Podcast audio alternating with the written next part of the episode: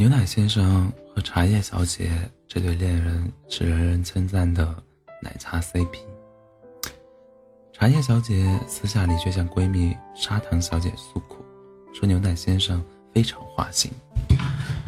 除了珍珠小姐，她还有芋圆小姐、红豆小姐和仙草小姐一大帮相好，多的数都数不清。茶叶小姐崩溃大哭：“天啊！”我怎么会碰上这么一个混蛋？砂糖小姐一边安慰茶叶小姐，一边在内心暗自感慨：幸好你还没发现，我才是真正和牛奶先生你中有我，我中有你的。豆浆小哥暗恋茶叶小妹很久了，但生性腼腆的豆浆小哥一直不敢向茶叶小妹告白，还是信。急性子的茶叶小妹先忍不住，主动揪着他问：“为什么磨磨唧唧的不向我告白？难道你不喜欢我吗？”“喜，喜欢，很喜欢。”豆浆小哥脸红了。可是我听说你的梦想是成为一杯好喝的奶茶，我不该成为你实现梦想的障碍。茶叶小妹哈哈大笑起来：“笨蛋，你不知道有种奶茶。”叫做豆乳奶茶吗？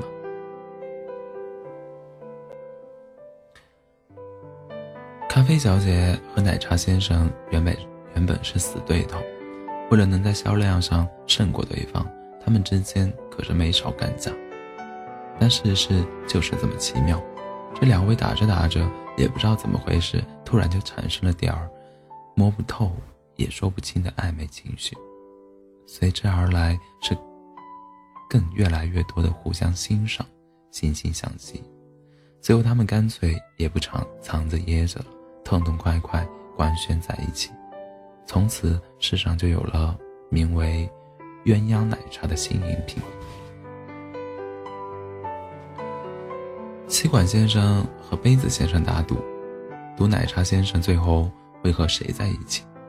杯子先生把糯米小姐、布丁小姐、芋圆小姐。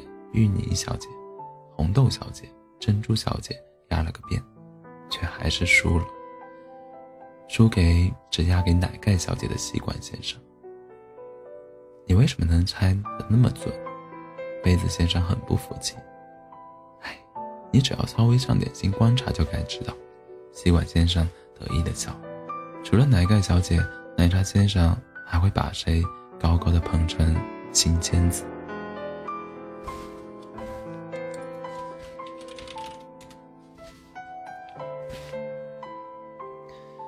砂糖姑娘跟奶茶先生提了分手，奶茶先生很吃惊，忙问砂糖先小姐为什么要分手，是觉得自己这个男友当的不称职吗？不不不，你很好。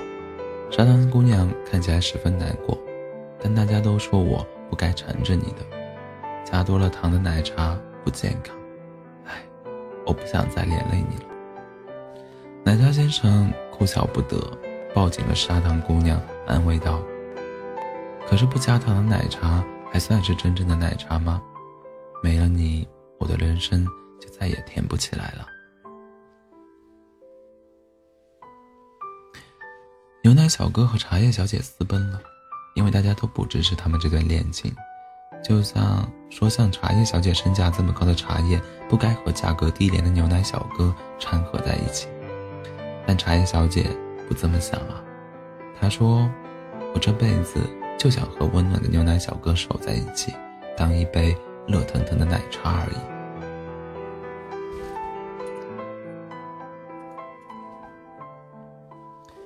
芋泥小姐一直有点自卑，她觉得自己普普通通、温温吞吞，跟光鲜甜美的珍珠小姐、红豆小姐、芋圆小姐。根本不能比，可奶茶小哥却主动向他告了白，问他愿不愿意做自己的恋人。为什么？芋泥小姐很吃惊，我这么普通，你怎么会喜欢我呢？谁说你普通了？奶茶小哥笑道，在我心里，你的温柔细腻可是谁都比不上的。吸管先生是个单身狗，平时最见不得有谁给自己喂狗粮，所以啊，每次一看到奶茶先生和女友珍珠小姐靠得太近，吸管先生就会跳出来搞事。他会使出洪荒之力，拼命乱嚼，嚼的奶茶先生和珍珠小姐根本没法好好拥抱。这样的吸管先生可真是太可恶了，把奶茶先生和奶茶珍珠小姐气得够呛。但下一次吸管先生还是要这么搞，反正单身的他就是见不得别的情侣好。冰块小姐也是个单身狗，平时最不见得有谁给自己喂狗粮，所以啊，每次一看到奶茶先生和女友珍珠小姐靠得太近，冰块小姐就会跳出来搞事。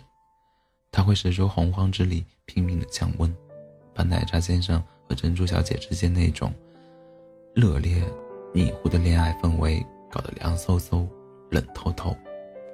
这样的冰块小姐可真是太可恶了，把奶茶先生和珍珠小姐气得够呛。但下一次冰块小姐还是要这么搞，反正男人的他就是见不得别的情侣好。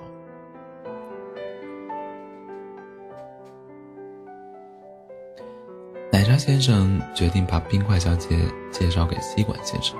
如果他们两个能够走在一起，大概就没空去打扰奶茶奶茶先生和珍珠小姐约会了。